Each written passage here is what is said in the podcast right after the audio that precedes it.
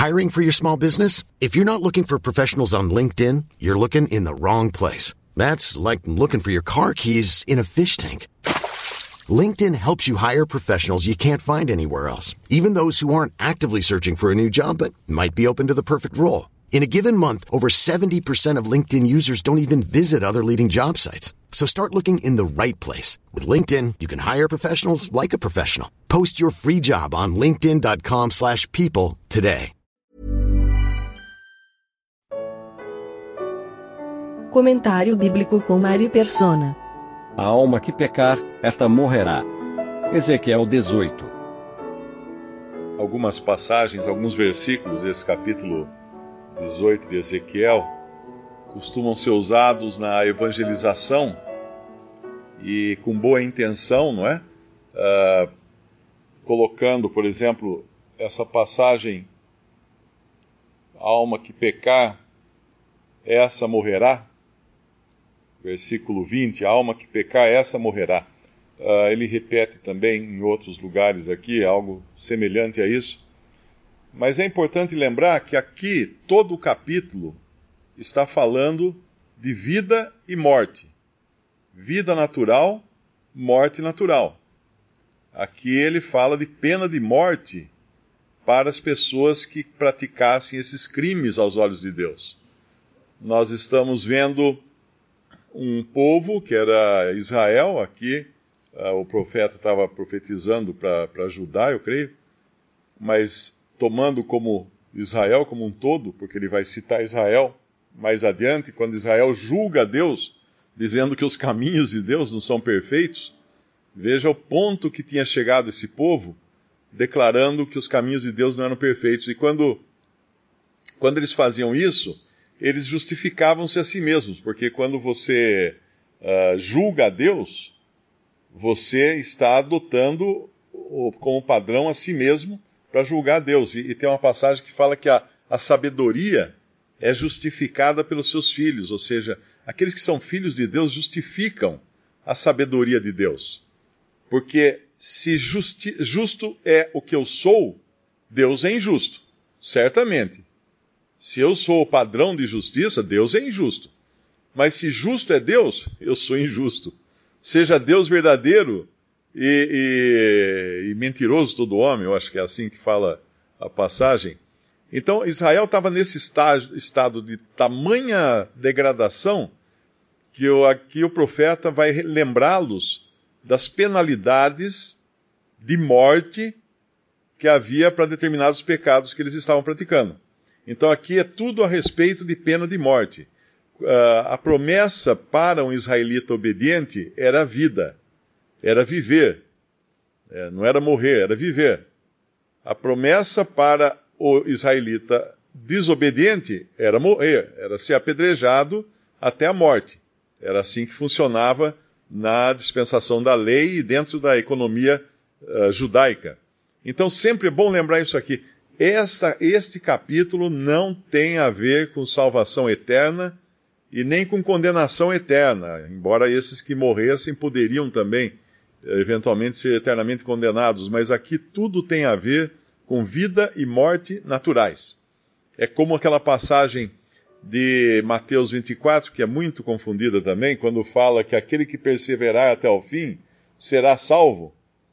E muitos tomam isso como uma salvação por obras. Então, ah, então se eu perseverar, eu vou ser salvo. Mas ali também não está falando de salvação eterna. Ali está falando de salvação da carne, porque no mesmo capítulo 24, mais adiante, tem um versículo que fala assim: que se aqueles dias não fossem abreviados, nenhuma carne se salvaria. Ele está falando de salvação da vida pra, para aqueles que ficassem vivos no meio da grande tribulação, uh, permaneceriam na terra, então entrariam no reino de mil anos de Cristo na terra vivos, com aquele mesmo corpo, aquela mesma aparência, tudo igual àquela que eles tinham antes. Não se tratava de uma salvação eterna, mas uma salvação, uh, estar a salvo para poder entrar no reino de mil anos de Cristo. Uma outra coisa importante que fala aqui também é esse versículo 4, que ele termina depois falando: a alma que pecar, essa morrerá. Mas a primeira parte do versículo uh, muitas vezes foge a, a, nossa, a nossa atenção, essa primeira parte, e é motivo de crítica de, de pessoas que não conhecem a Deus, quando falam, ah, mas uh, por que, que Deus permite que morra tal pessoa? Por que, que Deus mandava matar no Antigo Testamento, né? Deus mandava matar cidades inteiras, como homens, mulheres e crianças, às vezes até os animais. Uh, que, que, que justiça é essa e tal? Então é o homem colocando-se como padrão de moral e justiça, sem ele perceber que ele de si mesmo jamais teria um padrão. O que, o que alguém que acusa Deus de injusto pode dizer acerca de justiça? De onde ele obteve essas noções do que é justo e do que é injusto? Somente, somente de Deus. Isso já veio no seu, vamos chamar assim, no seu DNA, né? Porque to, todo homem foi criado a imagem e semelhança de Deus, perdeu, uh, perdeu a, a, o posto que ele tinha por causa do pecado, mas ele ainda acaba, tra continua trazendo dentro de si a sua consciência agora que o acusa daquilo que é errado. Então ele tem sim uma noção de justiça. Só que, quando ele, quando ele tenta julgar a Deus pelos, pelas ordens que Deus dava no Antigo Testamento para que os israelitas matassem às vezes, nações inteiras, ele não está percebendo uma coisa, que é o versículo 4 de Ezequiel 18, 18, 4. Eis que todas as almas são minhas. Eis que todas as almas são minhas. Era como se Deus falasse assim: Eu criei todas as coisas. Eu faço o que eu quiser das pessoas. E Deus tem esse direito. Não teria uh, o ler o direito do, sobre o barro, não é? De fazer o que ele quer com o barro. Deus faz o que ele quiser com os seres humanos, porque os seres humanos foram criados por Deus. Ele é dono. Ele é dono. Alguém, alguém que não entenda, por exemplo, como é que funciona uma fazenda de gado, poderia chegar numa fazenda, achar lindo, né? Mil bois no pasto, aquela coisa linda, aqueles bois pastando, e perguntar para o fazendeiro, puxa, mas que bonito. E, e, eles vão, eles, eles ficam velhos depois, como é que faz quando eles envelhecem? Não, não, não, nenhum fica velho. Mas como não? Não, vai tudo para o matadouro. Eu crio boi para vender a carne deles, para serem mortos. Ah, mas que judiação! Criar os bois para serem mortos? É, mas esse é o negócio. Eu faço, os bois são meus.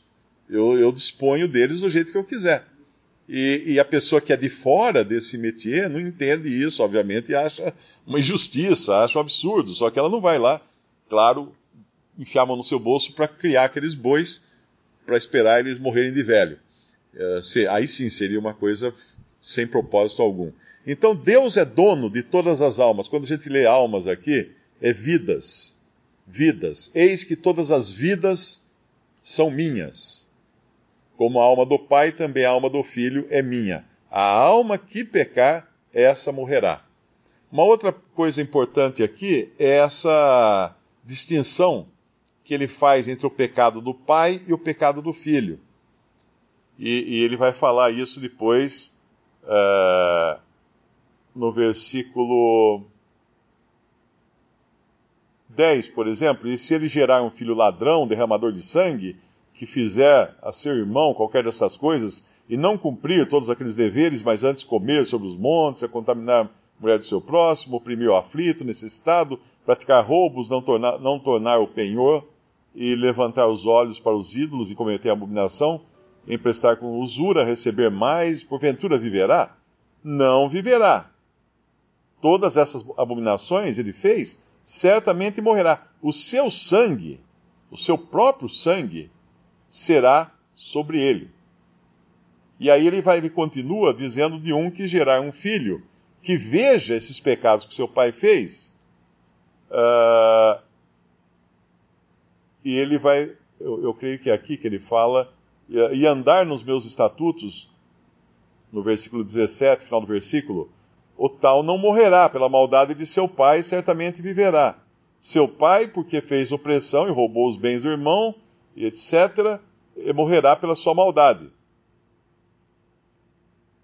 Isso aqui também causa uma certa confusão quando alguém vai lá em Êxodo, capítulo 20, e lê no versículo. Eu acho que é Êxodo 20.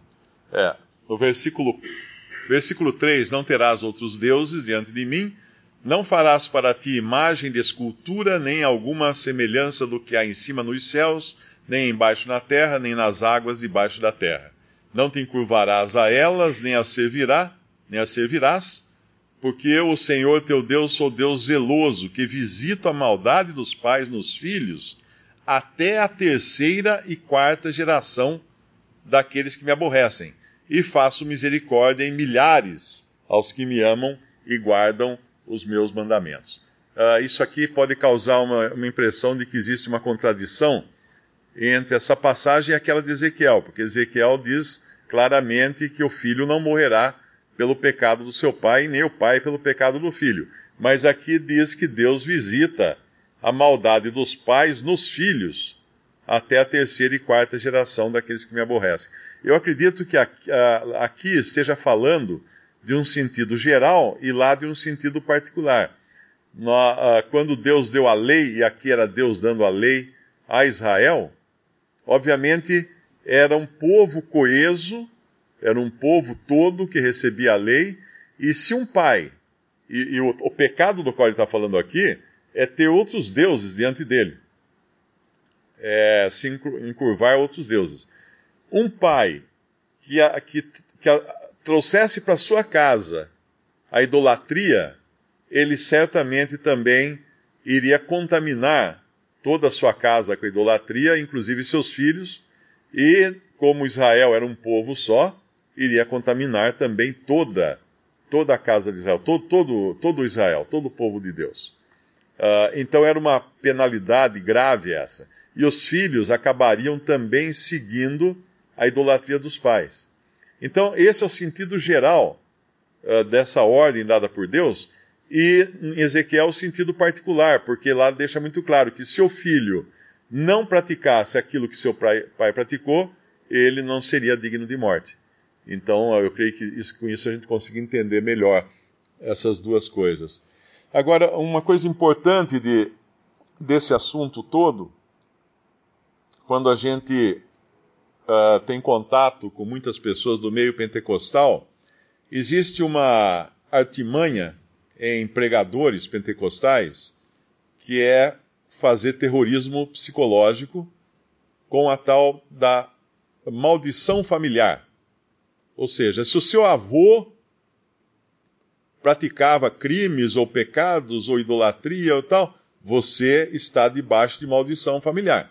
Então você vai ser castigado por isso, a sua vida não vai para frente, você vai ficar doente, vai ficar pobre, uma série de coisas. Então com isso eles fazem terrorismo psicológico para que a pessoa então abra o bolso, obviamente, né, porque tudo é na base do dinheiro, para que o pregador lá então expulse essa maldição familiar que existe sobre essa pessoa. Essa é mais uma da, mais um dos escalabros, né, que se cometem é, que se comete em nome de Cristo. Não existe maldição familiar. Esse capítulo 18 de Ezequiel está deixando muito claro que mesmo aqui, quando, quando se tratava de pena de morte, uh, o filho não não seria penalizado com a morte por causa do pecado de seus pais. E vice-versa também. Então Deus é um Deus justo e nós descansamos nisso. Mas obviamente tudo isso aqui também e aquilo lá de Êxodo tinha a ver com Israel e nós hoje somos igreja. E em Romanos 14 fala que cada um dará conta de si mesmo a Deus. E isso no sentido amplo da condenação eterna, caso seja uma, um pecador impenitente que não se converteu, uh, mas também no caso do, do galardão, quando é para o crente. Porque ainda que o crente não vá passar por condenação, porque já Cristo levou sobre si os pecados daquele que creu, eh, que creu em Cristo, ele vai passar pelo tribunal de Cristo, que é um julgamento das suas obras.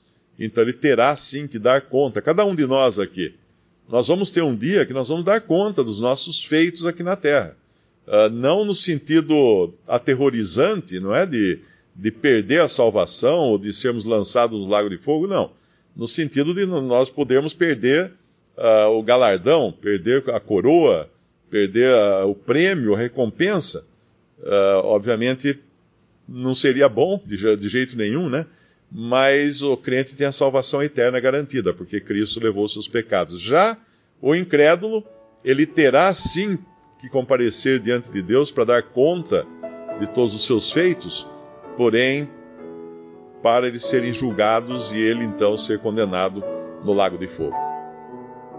Visite respondi.com.br. Visite também 3minutos.net.